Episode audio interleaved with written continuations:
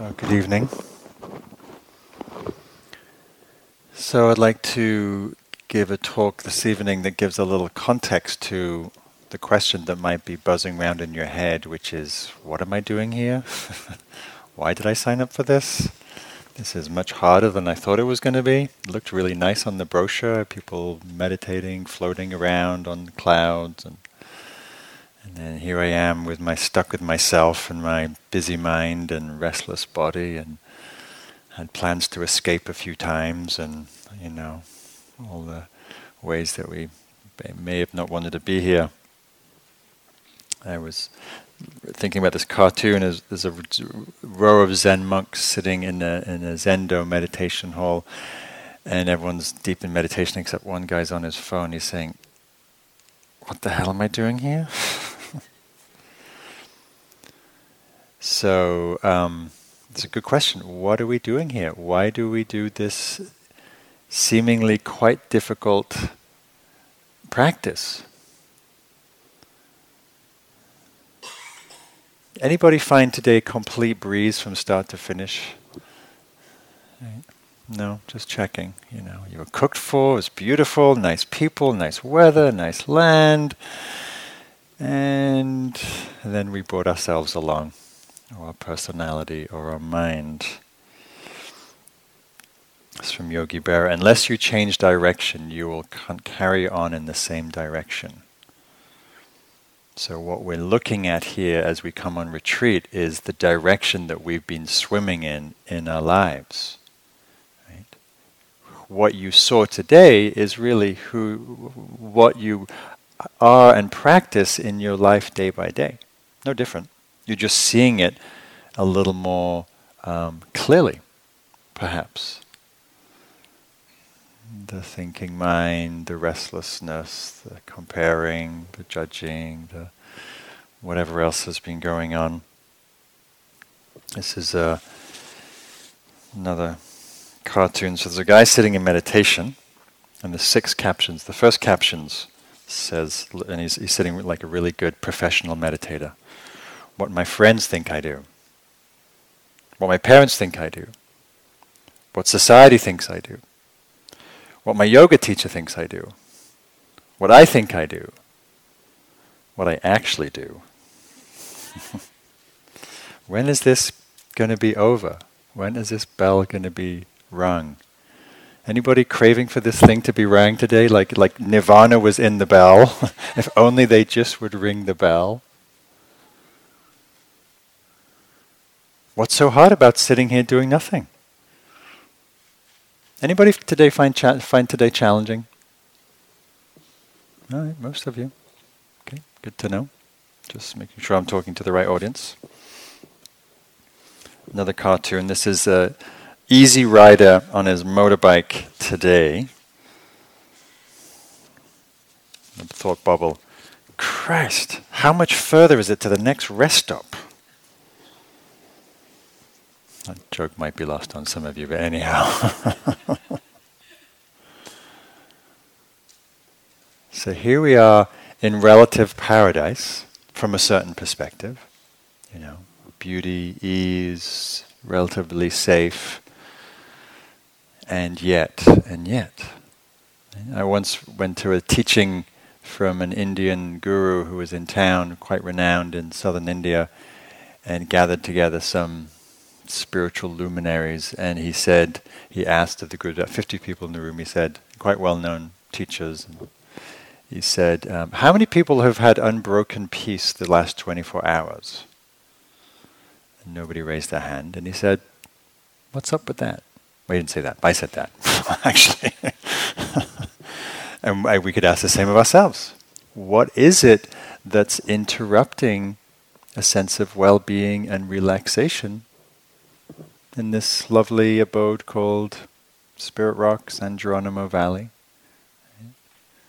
What is interfering? You might say, well, the schedule is getting in the way for a start, and not having my cell phone is another reason.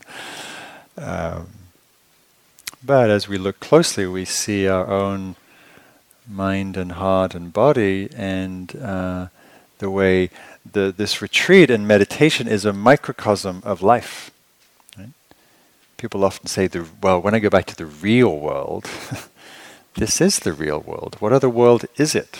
It's a slightly modified world, but it's the real world. So, how do I show up? How do I relate to this experience called life?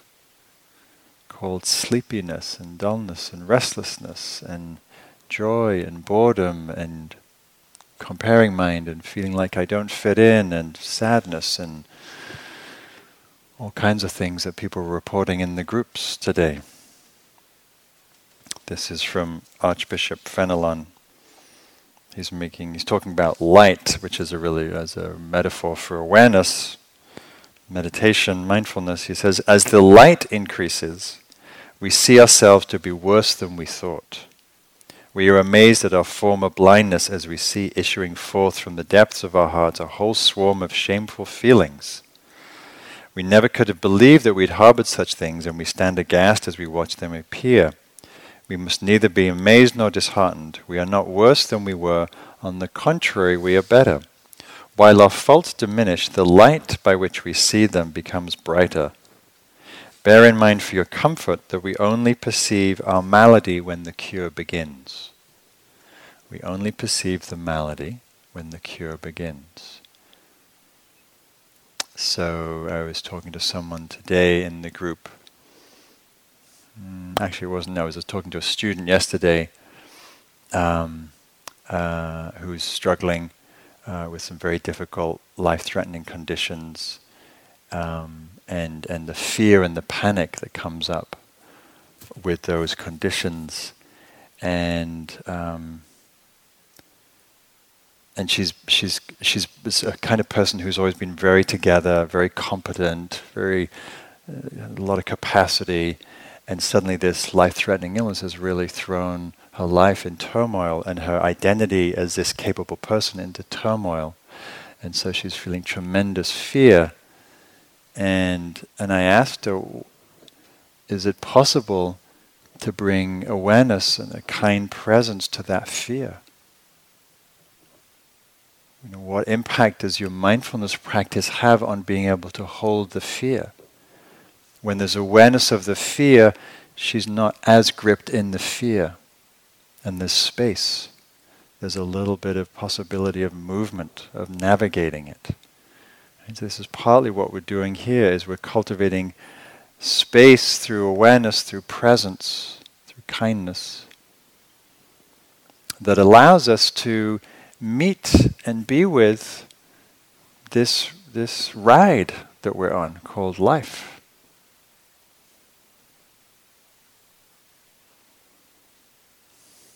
So, partly what I want to speak tonight about is how we integrate kindness and mindfulness. Because for me, the two, the two, the, the, the really the same thing.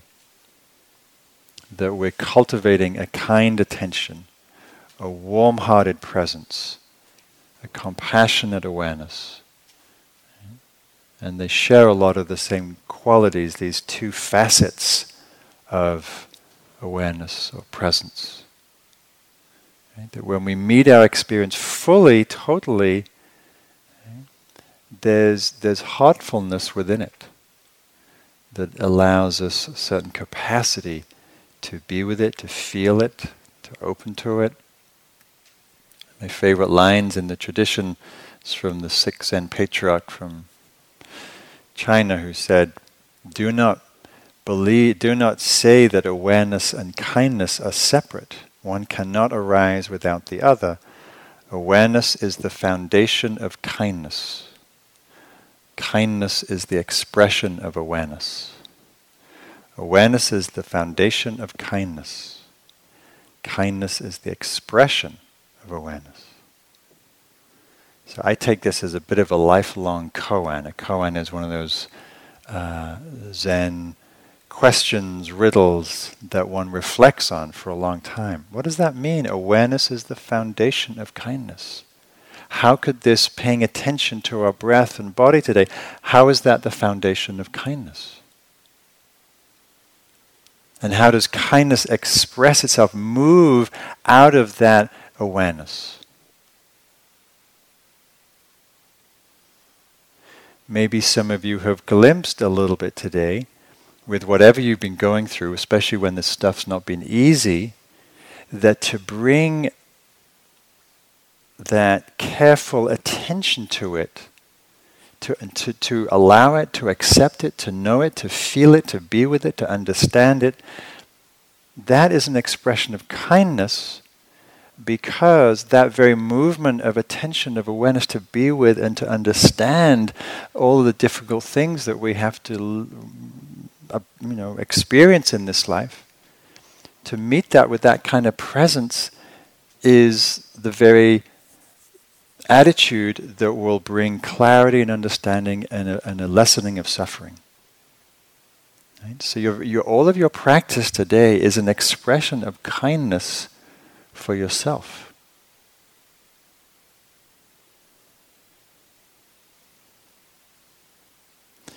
And if that doesn't feel like that right now, I, I, my, my wish for you is you live your way into that, into this, into this understanding.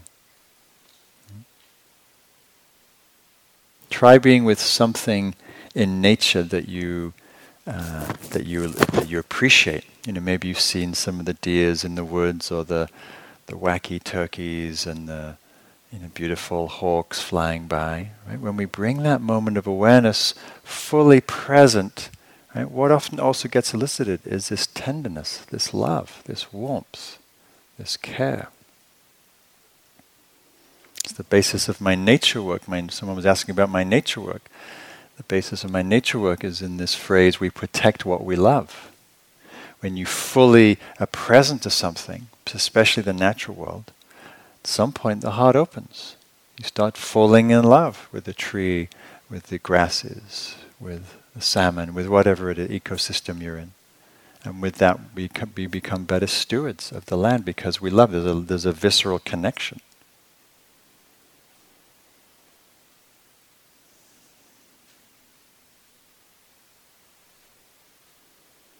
So the, the invitation I have for you as you go about your day here, sitting and walking and standing in yoga and lying down, is what attitude are you bringing to each moment or each experience or the body or the heart or the feeling? What's the quality that you're attending to your experience? Are you present in the meditation just to get through it? Just to get to that bell? Are you, you know, is there a sense of force or pressure or striving or struggle or demand or impatience? Which is all very natural.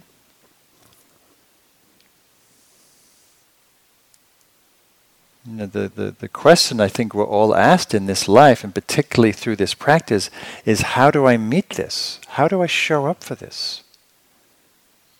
Whether it's chronic back pain, which what I have right now, I have back spasms, or whether it's a broken heart because your beloved just walked out, or you have a parent or grandparent who's sick and ailing, or you're in midlife crisis and you have no idea what you're doing with your life and you're only 26, um, or 73, or whatever. How do we meet this? So, this practice is a training, it's a radical training in, in, in a very multifaceted way that we show up to life, to ourselves, to each other, to the pain of the world, the beauty in the world. And as you've seen in this day, it's what we're asking is simple but not easy. You know, we're asking you to simply be present, to bear witness, to open to, to attend to, to welcome what's here. The pain in your shoulders, right? the sleepy afternoon meditation, the tofu that you might not like, tofu, so that's how you say it in this country. Right? And these are all, as I said, the, they're all metaphors and microcosms of how we are in the world.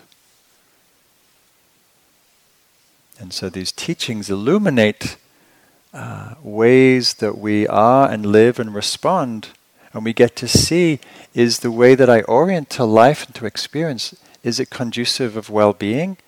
An understanding and freedom, or does it actually create more contraction, fear, separation, judgment, and all that? You know, what, what, you, what have you seen today that you're layering onto experience that actually makes it much harder than it already is? The Buddha called this a second arrow. You know, we're sitting in meditation and it's hard enough, and maybe you open your eyes because you're tired, and everybody's sitting there looking like the Buddha incarnate. And rather than just struggling with the sleepiness, you're now beating yourself up for being sleepy, and everybody else is close to enlightenment except you. Everyone's got this nailed down except you. And we add these layers, all kinds of different layers of unnecessary suffering.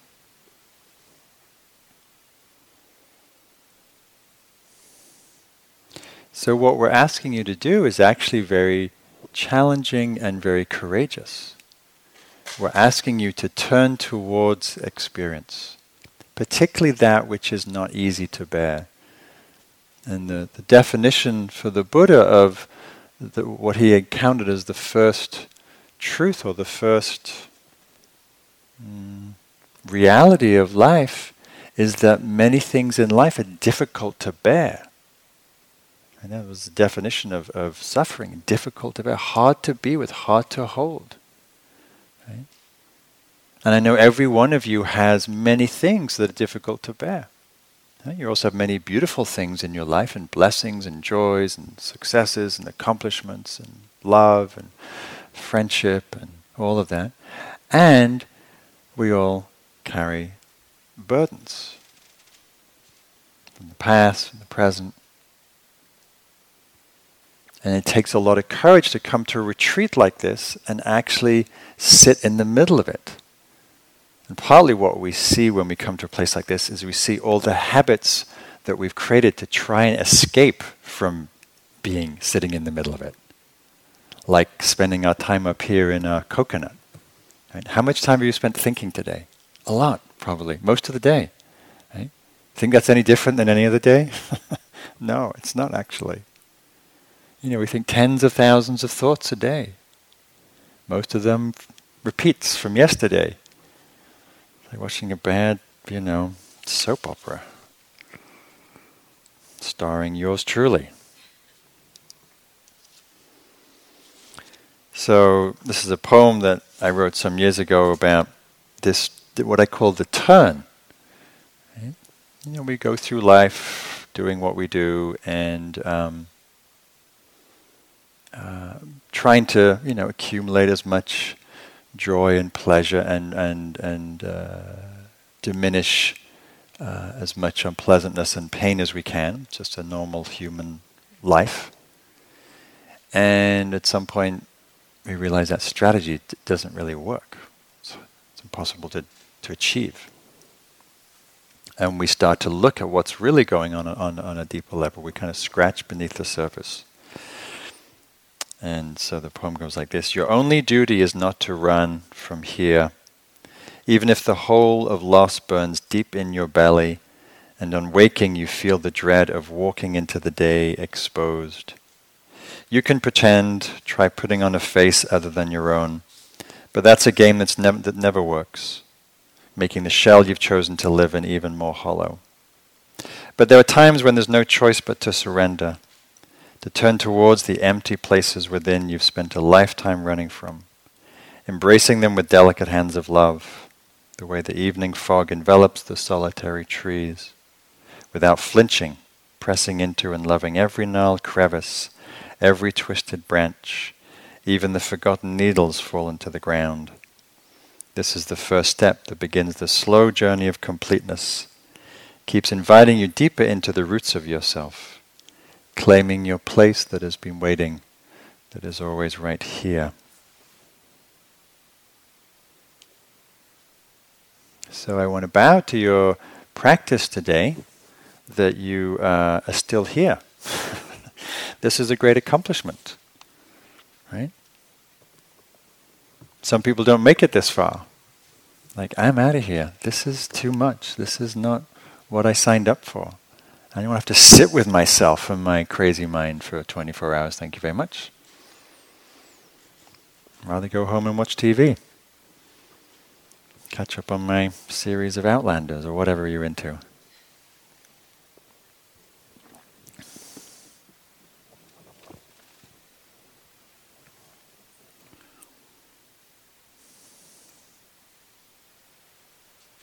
So turning towards what is.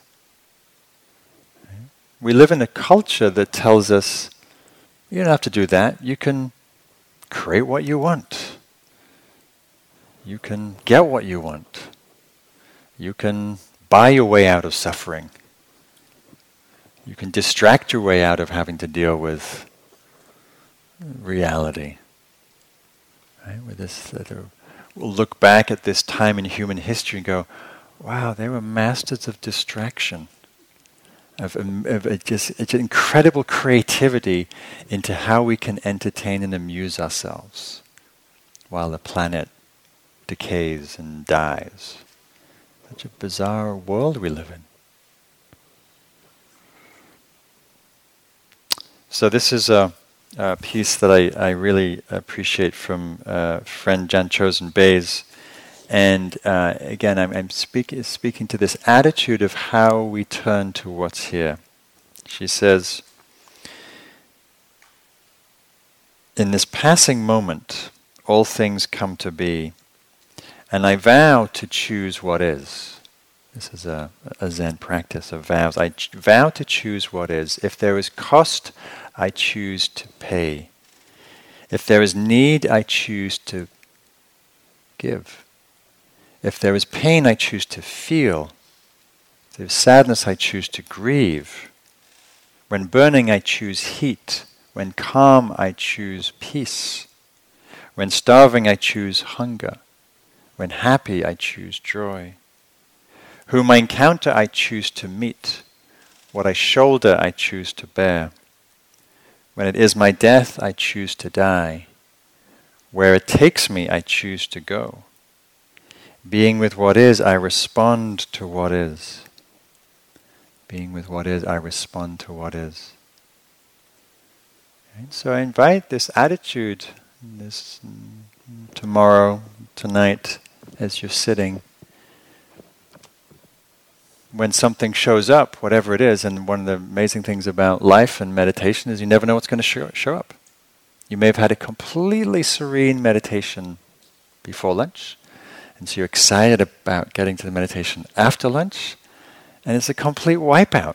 You barely be present, you're sleepy, you're all over the place. You never know. Or some great revelation comes, or some great vision comes, or some great terror comes. Can we have the attitude of showing up for what's here? Know, in that poem, Rumi, the Rumi poem, The Guest House, which some of you I'm sure have heard, you know, welcome, entertain them all, these visitors. The joy, the meanness, the sorrow, the unexpected visitor. Welcome and entertain them all, even if they're a crowd of sorrows who violently sweep your house, empty of its furniture. Treat each guest honorably and not to judge yourselves, but just to just to be curious. Well, how much of my experience do I do I actually welcome, and how much do I reject or judge or dismiss? Right. So, for instance, like you know, maybe you wake up in the morning, you feel a little depressed. Or maybe you come in here and everyone looks really shiny and together and you feel really deficient or you're carrying some sadness from a recent loss, or you're having a lot of physical pain, which I know some of you are, chronic pain. How do you choose that? How do you welcome that? And Rumi says, greet them at the door laughing and welcome them in. How do you how do you bring that laughing spirit to your neck pain?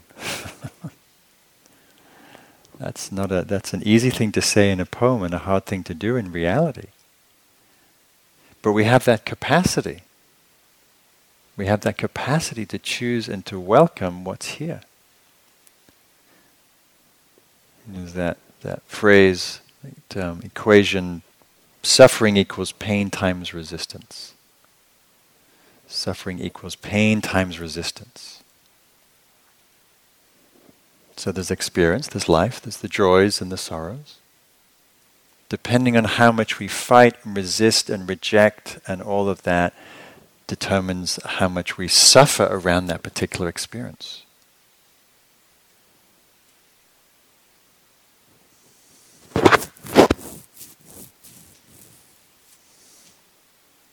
You know, it's been really interesting having back spasms these last few weeks.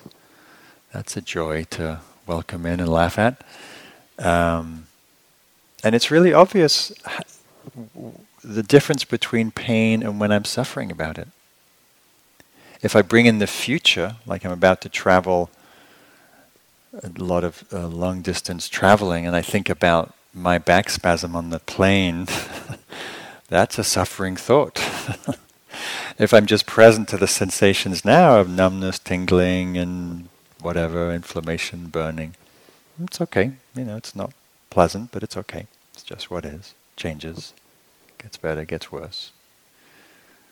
If I think it should be different, if I think I've done something wrong, if I'm blaming myself, if I'm imagining this is going to be like this forever, how many times have you sat down in meditation and you have a, you know, a difficult emotion, maybe sadness comes or a busy mind, and, the, and then the thought comes, oh, it's going to be like this for the rest of the retreat.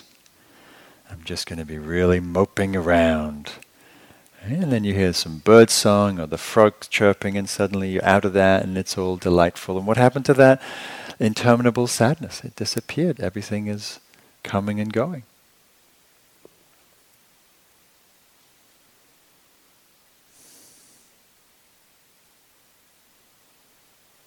So today we've been inviting you to to bring awareness into the body, to embody yourself, to inhabit your ex- your physical your physical experience. Sounds like a nice idea, right? You start feeling your body with its aches and its pains and its tiredness and whatnot. Not so easy talked to a friend of mine who's who's aging, and we're all, we're all aging. That's a silly thought, um, but aging, you know, on the mature end of the spectrum. And I said, "How are you doing?" She says, "I'm okay." I said, "How's your body?" She says, "Well, I'm just waiting for the next problem." and it gets like that. It speeds up, you know, the, the gaps between challenges. A dear friend of mine struggling with Parkinson's. Well, actually, I wouldn't say struggling. He has Parkinson's, but has this inc- tremendous, tremendous fierceness to face it, and beautiful in his courage to really be open to that experience, you know, which looks really challenging from the outside, but he holds it with this steadfastness. It's beautiful. I think that comes from his practice, from not running away. And someone asked in the group, I think today, why, why do you want to sit with pain? why not just do something more fun? You know, watch TV, go for a walk, whatever. Well, because sometimes we don't have an option to do something else. Sometimes it doesn't go away. Sometimes we can't drown it out. So we're learning this great life lesson of how to be in the, f- in the fire of things when we can't avoid it or escape it or drown it out with something. This is a beautiful gift you're giving to yourself to learn this muscle, as it were, this tool, these skills.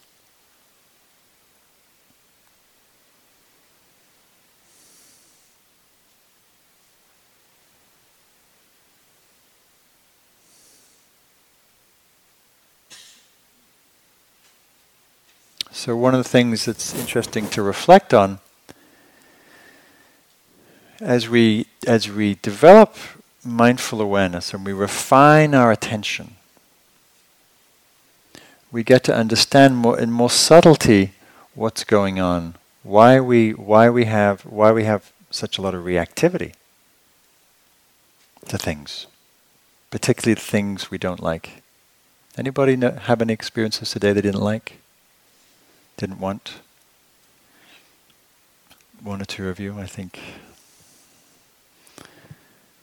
Right? So what's going on when that's when that's happening? Why do we get so caught up in reactivity? You know, many different explanations for that, but and I'm just I'm going to present the Buddhist explanation. One of the reasons is because underneath all of those difficult experiences is the experience of unpleasantness. Right? We're, we're pleasure-seeking beings.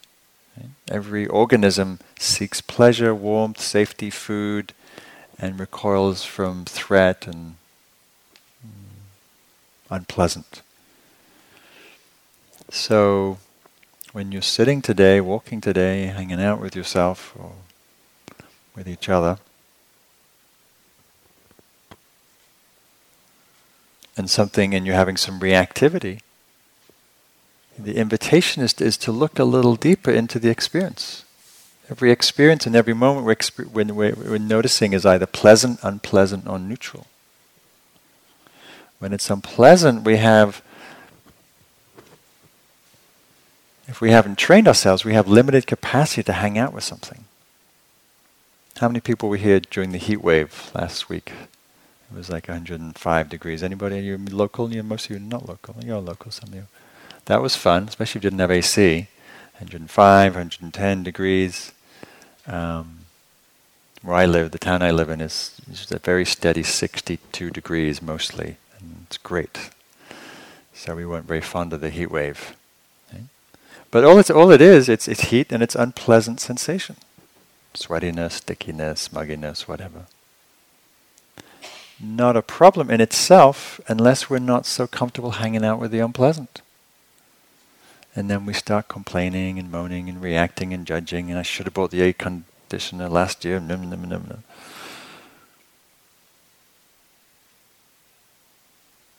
so I invite you as, as, as things may not be so easy time to time in this in this time here. What's it like just to hang out with unpleasantness, to feel that, to notice is it's just a changing phenomena, changing sensation.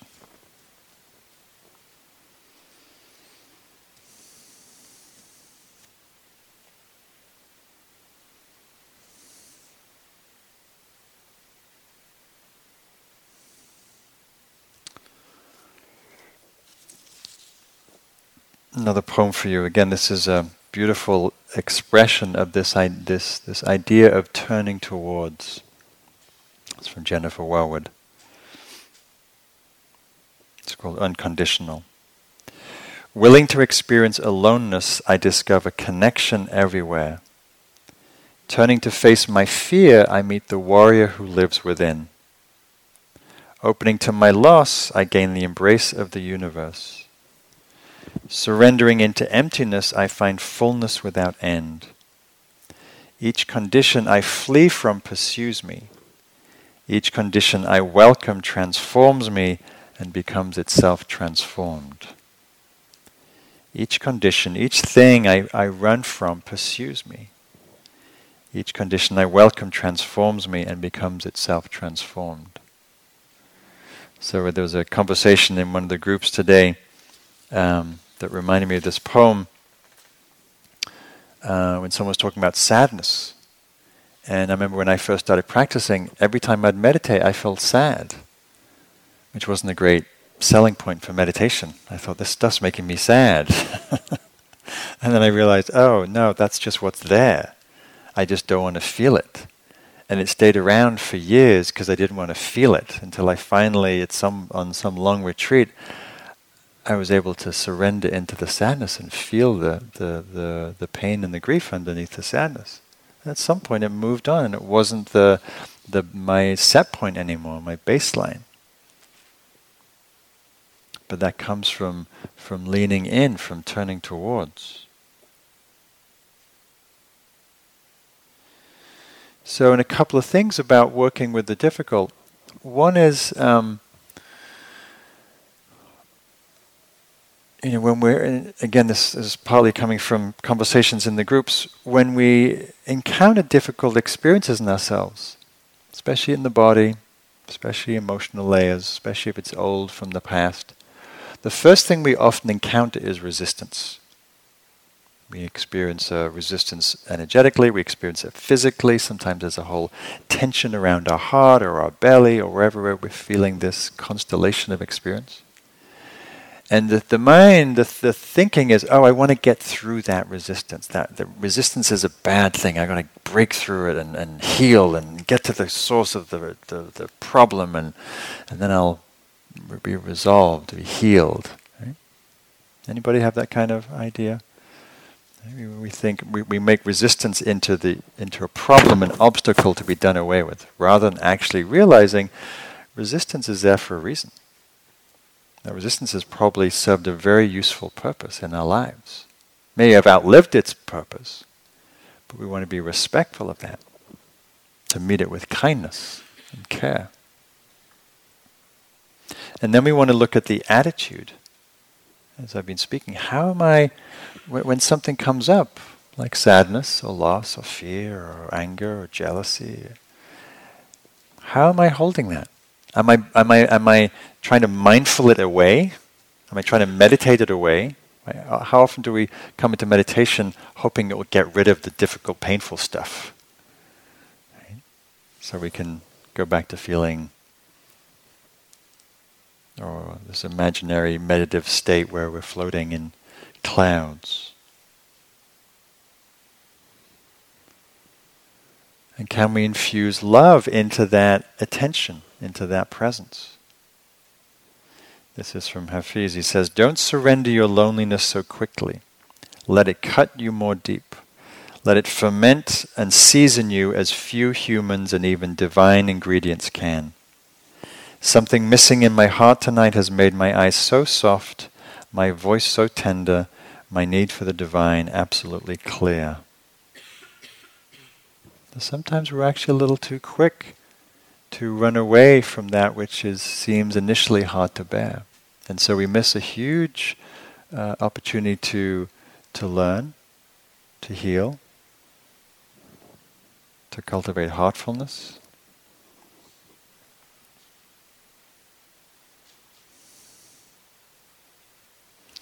So, anybody got any judging mind going on today? Anybody a little critic happening? Snuck into your suitcase, snuck onto your meditation cushion? Yeah, I was hearing about it in the groups today. I've spent the last year or so teaching about it since I wrote a book about it recently. And um, you know, I think it's something also to really be cognizant of as we, as as many of you are new to developing a meditation practice, to be mindful that the critic doesn't become your meditation coach, sitting on your right shoulder saying, "Well, that was crap. That meditation was a waste of time. Your concentration's hopeless. You're not very mindful. Your compassion sucks. You may as well give up." everybody else is really much better meditated than you are, etc., etc. It's not usually quite as crass as that, but can be. But we, you know, the we want to be clear. We want to be able to make the distinction between when we're using, you know, mind that's clear or that's discerning or that's assessing in a very healthy way versus the, the mind that's judging and dismissing. The net effect of being judged by our critic is we feel shame, we feel bad, we, f- we feel collapse, we feel contracted. Right? Not a very healthy basis in which to, to do anything, especially meditate. So just notice the tone of the way that you talk to yourself, the tone that you yank yourself back to the breath when you've been thinking, the evaluation at the end of the meditation. And it's important to understand with mindfulness practice You know, the way that we language mindfulness practice is generally in the receptive, passive mode. We're watching, we're noticing, we're allowing, we're observing, we're feeling, we're sensing, we're opening to. And this is mostly a passive activity in a, in a certain sense. And so often this, the association comes then that mindfulness means being passive. Mindfulness is actually responsive. It's attuned and allows an appropriate response to the moment. But first we have to actually know what's going on, to receive, to allow, to feel, to understand before we can actually take effective action. Otherwise we're usually just reacting rather than responding. And so there are many things in our practice, including the critic, where simply noticing isn't necessarily enough. So the practice of loving kindness is an example of an active antidote to the critic. So you can add, for example, a loving kindness phrase after each judgment. Well, that was a pathetic meditation, and may I be happy. Yeah, and you're walking sucks, and may I be peaceful. Yeah, look at you, you're a slob, you're messy, you're so untogether, and may you, I be free of you, etc.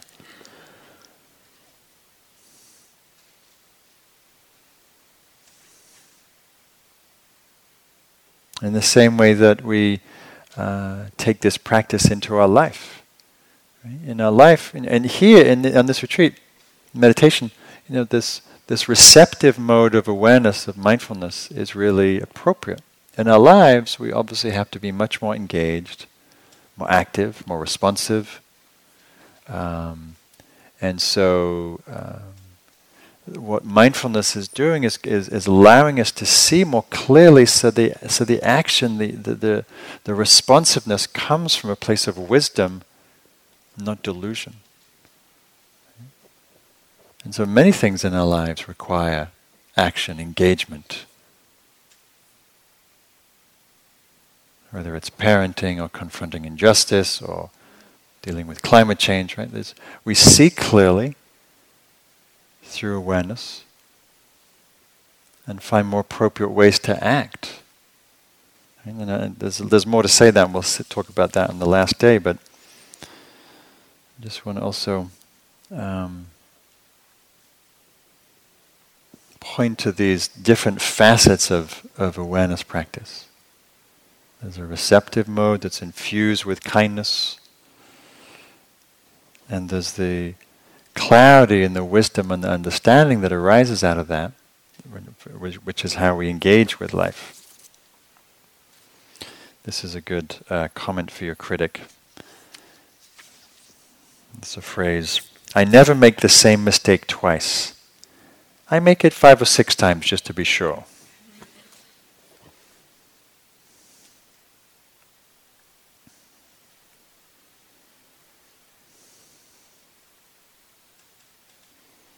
I realize I'm running out of time here. I've about three different talks I'd like to share, but I don't want to send you all to sleep.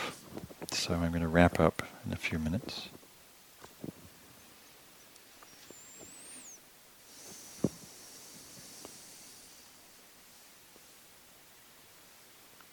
So I guess what I want to want to speak to is um,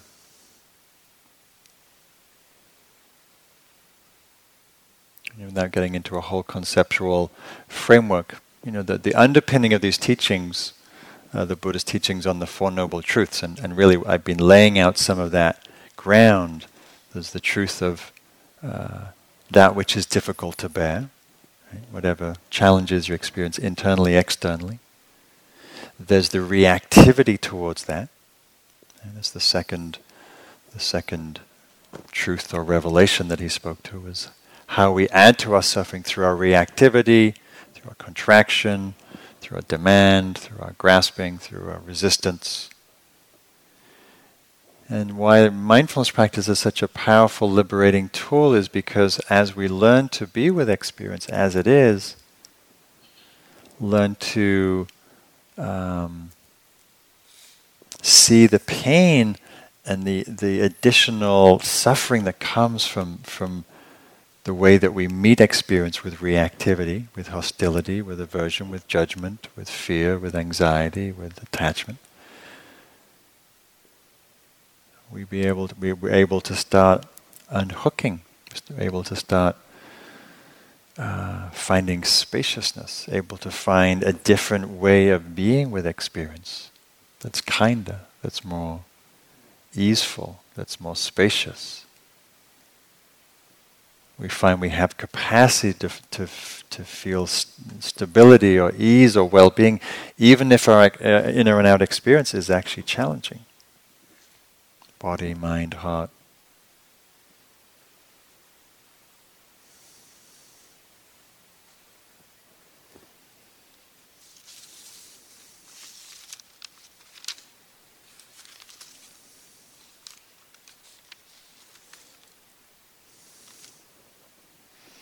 I'm just going to leave you with this poem from uh, Wendell Berry. And he's speaking to the support of nature gives to the angst that we feel in life. And he writes, when I wake in the night in fear of what my life and my children's lives may become, I go outside and lie down where the wood drake rests his quiet beauty on the water and where the great heron feeds. I come into the presence of wild things who do not tax their lives with forethought of grief. I come into the presence of day-blind stars waiting with their light. For a time I rest in the grace of the world and am free. So what I love about this poem, being a, a nature lover that I am, is he's drawing on the perennial wisdom that we can glean through osmosis, through our contact with the natural world. I come into the presence of wild things who do not tax their lives with forethought of grief. Right? What he's pointing to is wild things that are not adding this second arrow.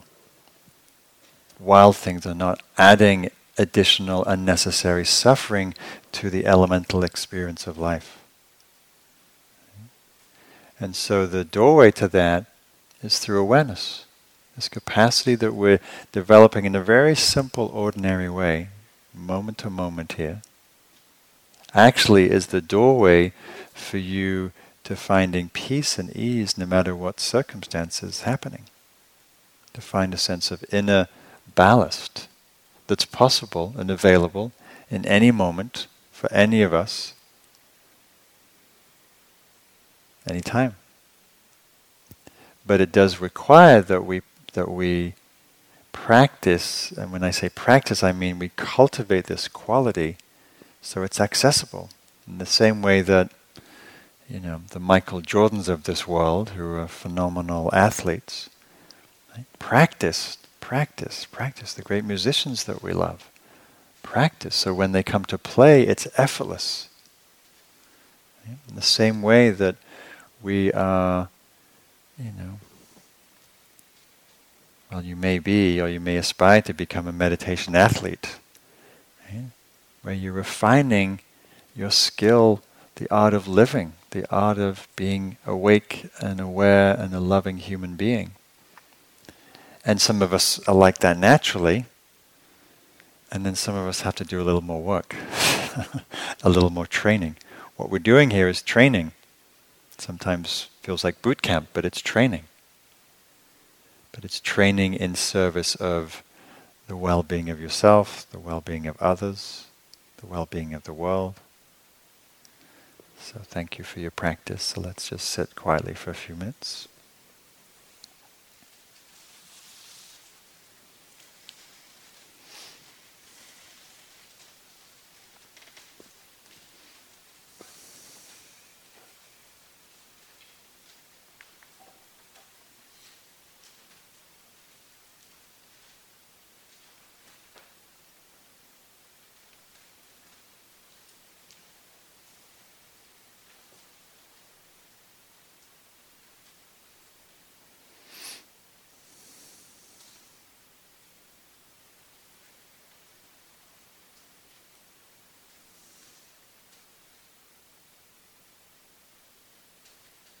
Just noticing how you're meeting this moment. Can you meet whatever's here, whether it's beautiful or challenging, the kind presence.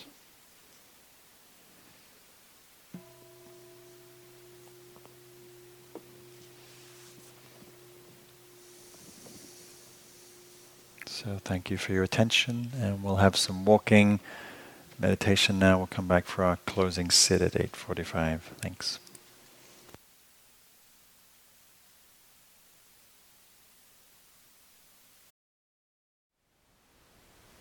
Thank you for listening.